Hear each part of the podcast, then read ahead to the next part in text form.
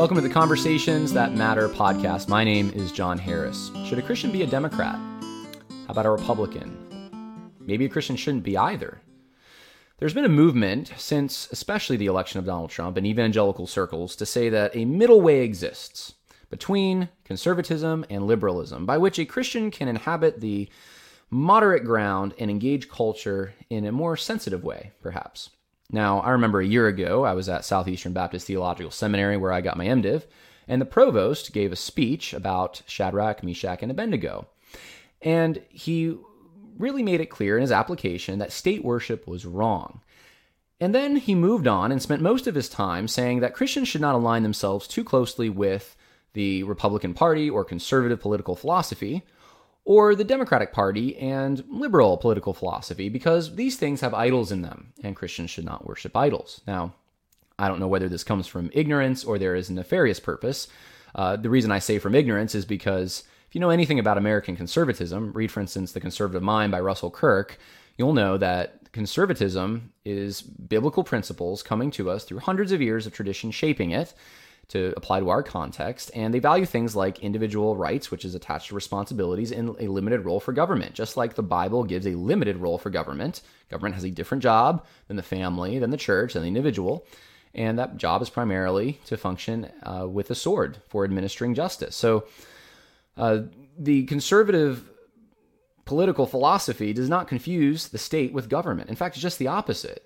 Government has a narrow role, and God has his role and government operates under the role that God gave it. Now, in progressivism, we look to the government as if the government were God. it, it is literally state worship. We are looking to them to fulfill our basic needs. And so, if there are warnings that we should have against a political philosophy, it really should be, in regards to state worship, it should be against progressivism. And let's call a spade a spade the Democratic Party.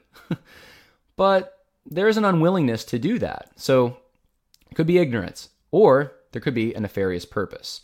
How come evangelicals are voting for Donald Trump in the high numbers that they are? Um, let's let everyone know that this ought not to be the case, especially those in the media. That that's not who we are. Uh, we're not bigots. So so I'm going to give you some more examples uh, of this kind of thinking, but uh, there's there's only really two options for why this thinking exists. Now to set this up, let's let's talk about the world we are living in right now, if you are in the United States, there's endless examples out there of the cultural rot. We are living out Romans 1. The Illinois House bill, and there's a Senate one as well, Reproductive Health Act, will create, if it goes into effect, abortion havens in Illinois.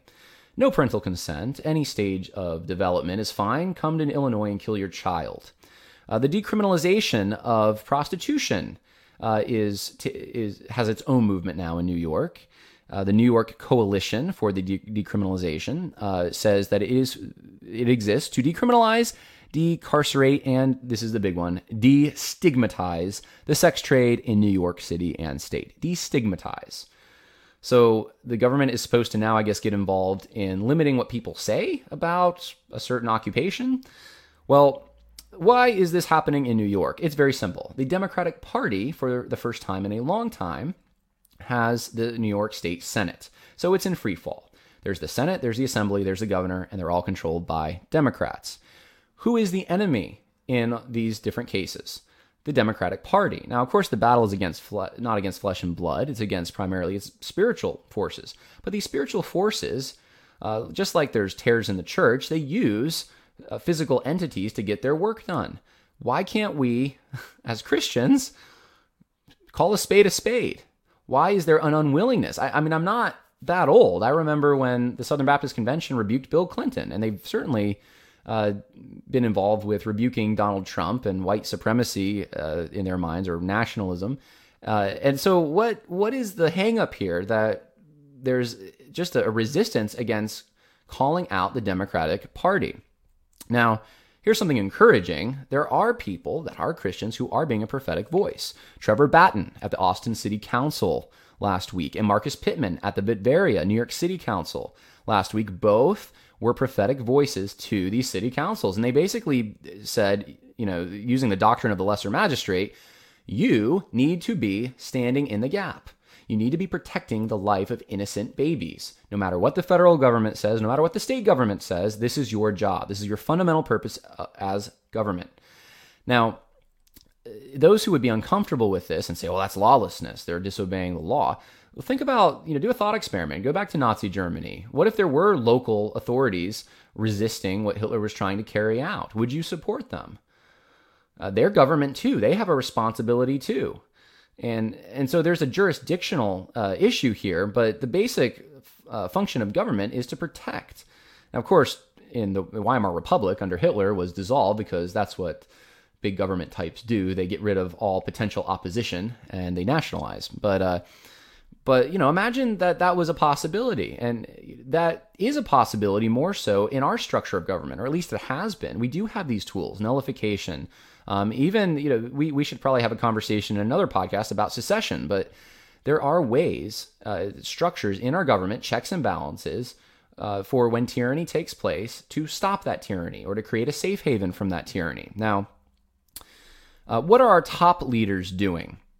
Well, if you remember, on I believe it was the 25th, the Born Alive Protection Act went down in flames. Now, we can argue about whether that's constitutional or not. Should the federal government be getting involved in criminal proceedings in these states? I just talked about uh, a version of, I guess, states' rights and local authority. Um, but uh, but that's not the reason that this bill went down in flames. These Democrats, the, the 53 who voted against, 53, the margin was 53 to 44.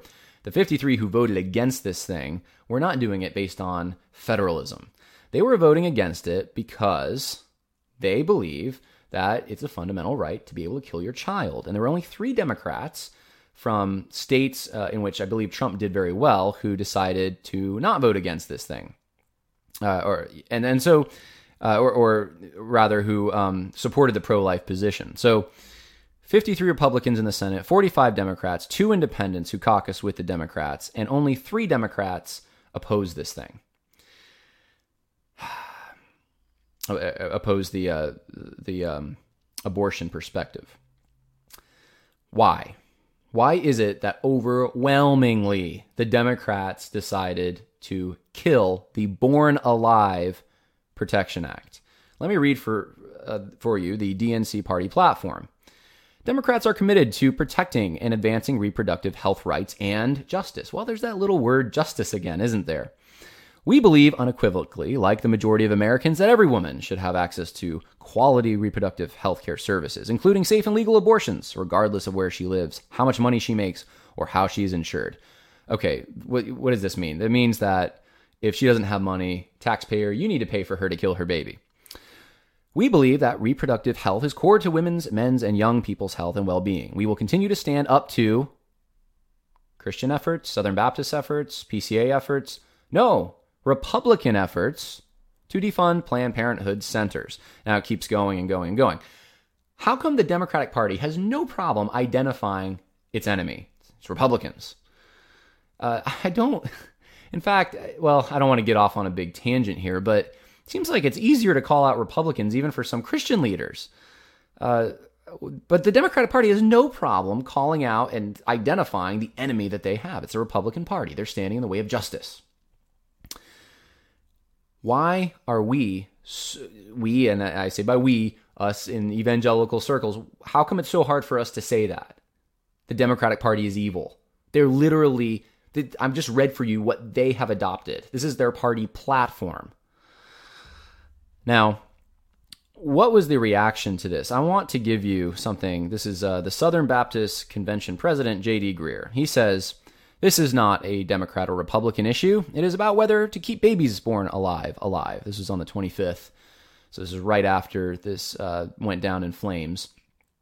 And uh, I remember Tom Buck said something. He said, uh, "What if it was Nazi Germany and it was uh, Bonhoeffer saying it's not a Nazi party issue; it's just about whether to kill Jews or not?" It would seem ridiculous. You'd say, "Well, call out the Nazi party." Now, I posted this on the Conversations That Matter Facebook, and I had some dear brothers who said, "You know, I, you may be reading this wrong. Maybe he's just being sloppy." And, and really, what he's trying to say is that this should transcend these political parties. This is a moral issue. And I said, you know what? That's fair. I'm 90% sure that's not what he's doing, but but that is fair. It should transcend these things. Now, under this comment was a million and a half. I'm exaggerating. There were a lot of comments, though, correcting this. Most of them were J.D. Greear, what are you talking about? Call out the Democratic Party. Call a spade a spade. These people are evil. Why can't you just say that?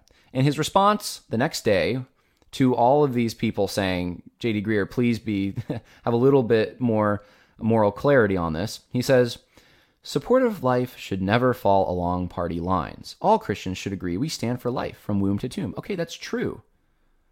That's very true.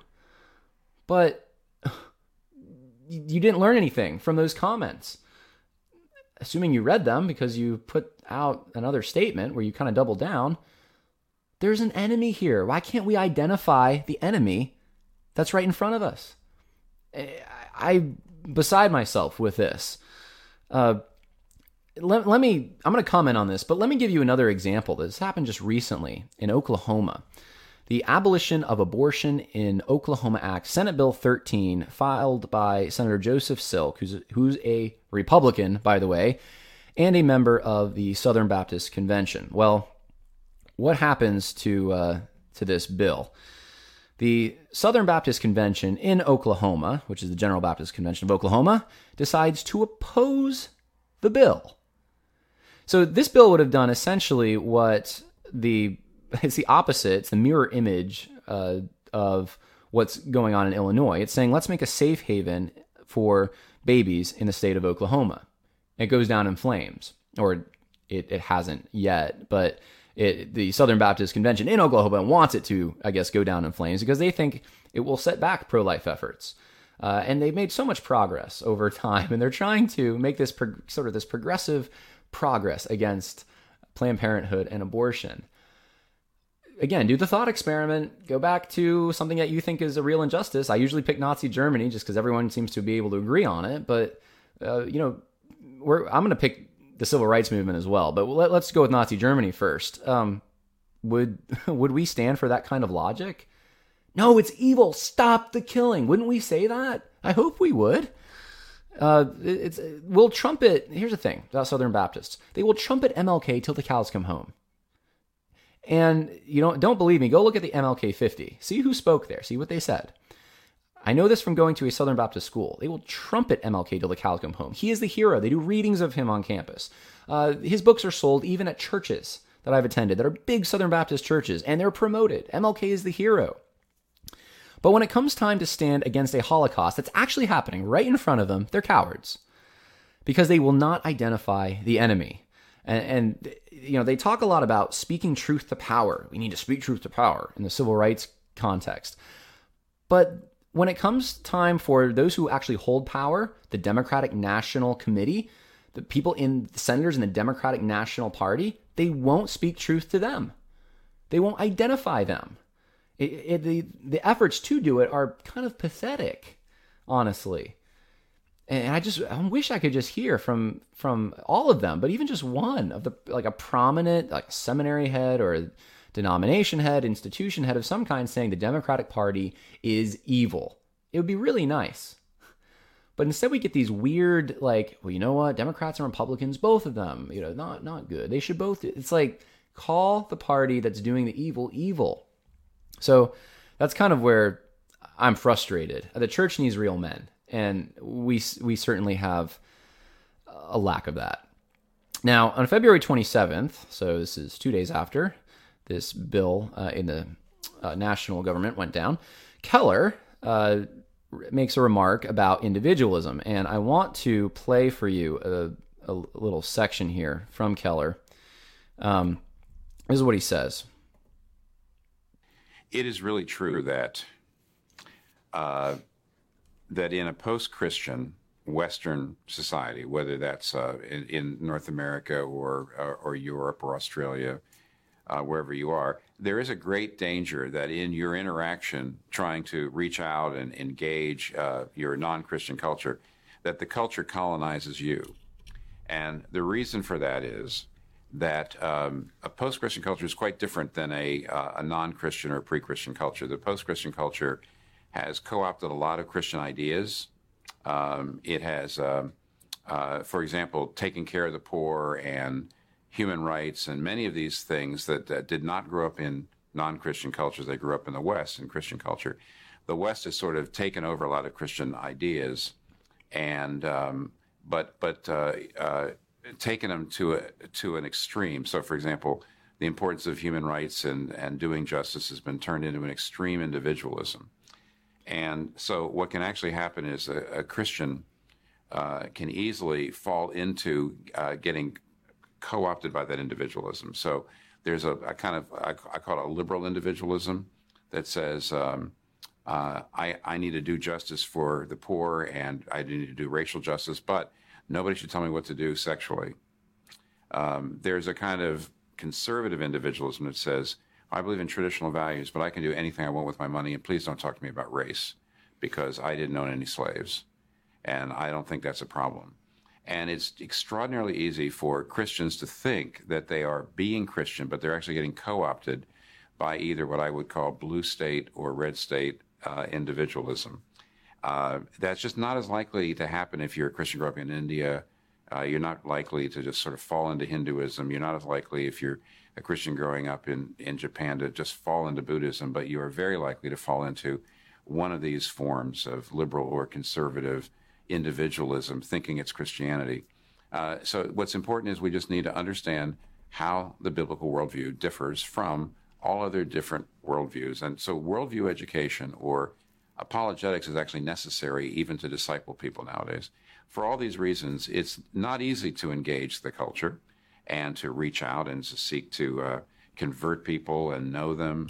But we have to do it because the Bible commands us to do it. And even in Western culture, where there's those dangers, we have to do that.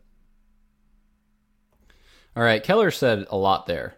Uh, I want to talk about this because I think it's a good example of what I was trying to get across in the beginning of this presentation.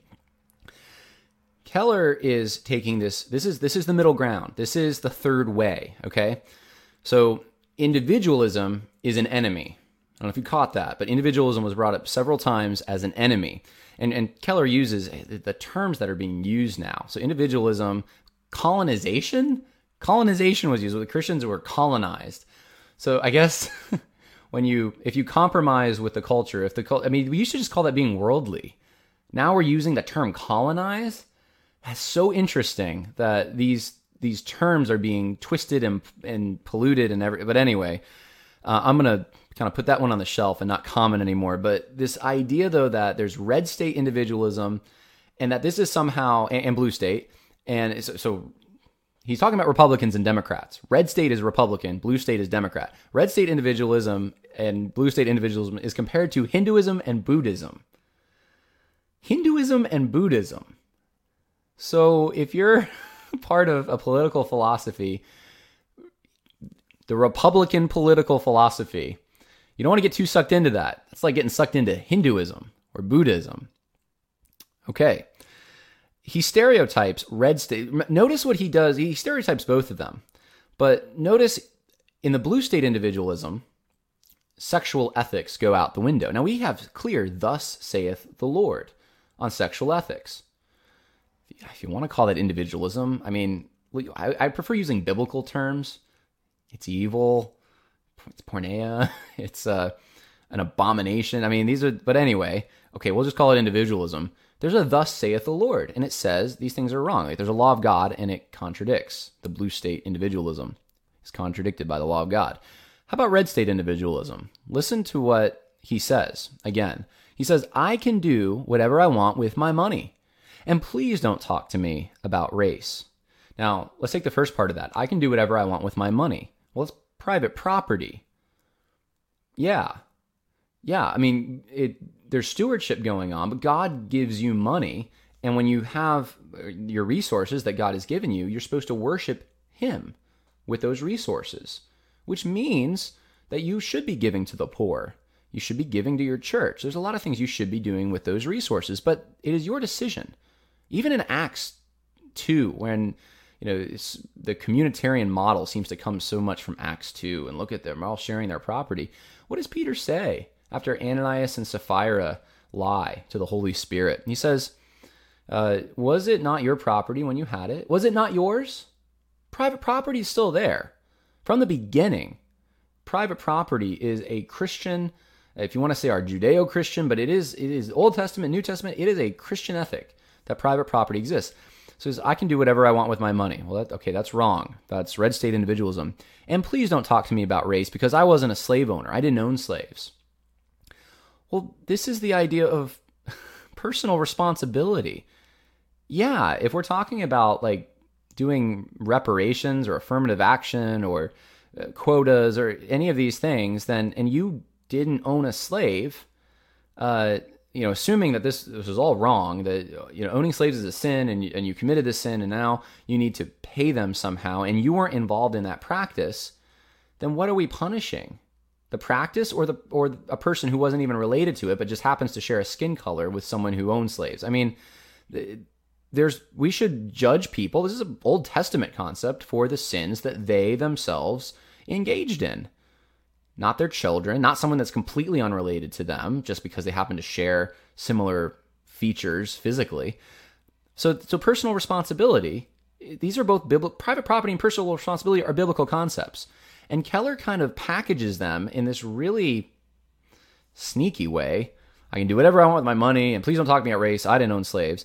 And uh, you know, these the most horrible way to phrase arguments for private property and personal responsibility are is that stereotype. And he knocks it down and says, "Yeah, it's just the same as living any way you want sexually."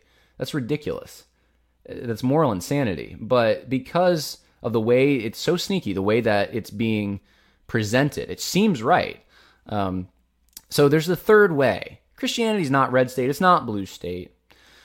There's a third way. And we need to do worldview education to get people aware of this third way. Well, what does that worldview education look like? Well, I'm glad you asked because I happened to notice uh, that the day before, this was retweeted by Danny Akin, who's the president of Southern Baptist, uh, Southeastern Baptist Theological Seminary, where I went. There's a BA now in Justice and Social Ethics, assist, uh, and it assists in constructing a biblical framework through which to understand and evaluate how God's righteousness applies to ethical topics important in life, relationships, the Christian community, and society. Sounds good, right? Uh, the problem is, if you listen to the episode, uh, the first one I did with Judd Saul a few weeks back on the Oikonomia Network, Tim Keller's involved in that. Uh, Southeastern's even involved in that. They're receiving money. The curriculum that's going out there undermines these biblical concepts of individual responsibility, private property. There's a communitarian. It's like a, kind of like a Christian socialistic idea that's advocated in these things. Uh, and so that's the curriculum that's being used for this stuff, or at least part of the curriculum. That that's what's going on, and that's where this push is headed. That we Christians need to be about the third way, and we're going to have to educate those who are going out into churches uh, according to this third way. Let me just tell you in brief what this third way looks like. Third way looks like basically a socialism light when it comes to the government's responsibility and role, and including uh, quotas and reparations and these kinds of things. Uh, softer stance on the climate, perhaps even gun rights. It's liberal, but it makes an exception for sexual deviancies, but not a very big exception because orientation is okay. It's just if someone fully, and of course, we're not going to punish anything, any of these sexual deviancies with the force of the law. Uh, maybe child, uh, you know, abuse or something like a man love boy love, you know, man boy love association type of thing. Well, maybe that can be punished by law, but who knows? Next year that might not even be the case. Uh, but it, it's it's weak on those things, but it at least says we're not going to go as far as the Democrats have gone with pushing transgenderism down people's throats. Like we don't want to go that far. It, so it's it's it is a form of liberalism. I'm willing to commit to saying that it, it's liberalism with a few little exceptions to try to fit the Bible into this somehow, and the Bible doesn't fit well into liberalism, so we're going to cut a few things. So these guys are involved in politics. Greear is involved in politics. Keller is involved in politics. Of course, the Southern Baptist Association in Alabama or uh, Oklahoma is involved in politics. Danny Akin is involved in politics. Uh, they're involved with uh, shaping people to be ready for it, to understand how to navigate it, but they're not identifying who the enemy is. I, I have no doubt all these men are pro-life in, in in the basic sense of the word. Like they don't think abortion's a good thing but they're not identifying the enemy, the, the, the party that is forwarding abortion. And I don't know if it's just they're not brave. Um, I, there's probably different motivations for different ones, but um, but they certainly don't seem to mind identifying the other enemies. And I think back to you know something that just happened like three weeks ago, two or three weeks ago. Russell Moore went to NPR. Now NPR is not a Christian organization; it is very liberal, and he um, he he basically threw the church under the bus in a sense. Uh, he said number one that he gets these these hate mail from white supremacists. Okay, you said that on NPR. Okay, but then he goes on, and I'm summarizing here to uh, talk about you know the problems within Christian community or Christian thinking, and uh, and and and how uh, you know how we need to correct these issues, and and and he's identifying really what would be considered a more if you want to say alt right uh, or the racially insensitive group in the church, and he's saying this is wrong. Okay, I might even agree with him on some of that, but but why doesn't he have a problem uh, calling out the Democratic National Party? Why does he have a problem with that when he doesn't have a problem calling out white nationalists, white supremacists, the alt right? No problem there. But there is a problem when it comes to Democrats. I don't know if it's cowardice again. I, I but but there's a problem. There is a problem here because th- this is the effect. The church ceases to be salt and light. Its role is gone. You know what? How's it going to be a prophetic voice to the culture if it just keeps bending and bowing to the culture at every step, thinking that it's being this voice to the culture? It's not. You have to be able to call out who the enemy is. This is so basic, and and so um, so so I, I don't like to end on a bad note. I am frustrated though, and I hope those who are watching this who agree with me, uh, I hope that you know you can be encouraged just from the standpoint that there's someone else who sees these things. Uh, there and and we're not alone in this. Um, God certainly sees them, but you have community. You have people in the faith who do see these things and are willing to say something about it. I'm willing to say something about this. Democrats are in a godless party that loves death. I don't have a problem saying that. And no Christian should be a Democrat. No Christian. Given that that is their party platform, if you're in the Democratic Party, get out of the Democratic Party. I'm not telling you to be a Republican. I'm not telling you the Republican Party is the party of Christ. I don't I've never heard anyone say that that I can recall, even those in the moral majority back in the 80s, they weren't, I don't think they were saying things like that, but, but I, no, I'm not saying that you have to be a Republican, but you, you can't be a Democrat and be consistent and uphold biblical morality. The Lord will accomplish his purposes and, and he will do it. And this, maybe this is the encouragement. He will do it through men uh, like Marcus Pittman, like Trevor Batten. Go to the info uh, section. I'm going to put those links for their uh, videos. Um, Trevor Batten at the Austin City Council, Marcus Pittman at the Batavia, New York City Council. Be encouraged by their speeches. Be encouraged. Compare that with what you hear from Tim Keller, frankly. Ask yourself who's being the prophetic voice? Who's being the man? Who's being the consistent Christian? I love the fact that God is raising up the weak things the weak things of the world to put to shame those who think they're wise. And we have a God that we can trust because he is able to do those kinds of things. And so, uh, regarding Tim Keller, regarding all the people that I mentioned, like J.D. Greear, pray for them. Pray for them because some of them might be in ignorance. They're just following what they hear coming from other places. But but watch out for them. Seriously, watch out for them. Uh, but pray for them and encourage those in your local community who are taking stands like Marcus Pittman is taking. Uh, go out and assist them. Do the same thing. Go to your city council. Uh, write your congressman. I mean, I've done these things, and um, I, I, mean, I remember even for a college career group one night uh, a couple years ago, just getting everyone together and saying, you know what, tonight we're going to write some letters to our legislature, uh, legislators, and we're going to. It was state legislator, and we're going to encourage them to support life. And we're going to give we're to give the gospel. Look at the videos that these guys uh, you know in the in the links that i put um, in the sidebar here in the info section. Look at the, how they present their case. The lordship of christ is all over it. We cannot sacrifice the lordship of Christ. He is Lord of all, and and so um, so I'm encouraged by those gentlemen, and uh, and and we need to follow in their footsteps, not in the footsteps of those who are in, unfortunately, the positions of power in these organizations and denominations. So hopefully you're inspired and encouraged by that, and hopefully there's um, uh, hopefully I've given given you something to think about. If you're not on board uh, with everything that I said, hopefully you at least have something to think about. And uh, what what does the prophetic voice look like? What should the church be doing? We need to answer these questions. So, uh, God bless, and until next time, have a good day.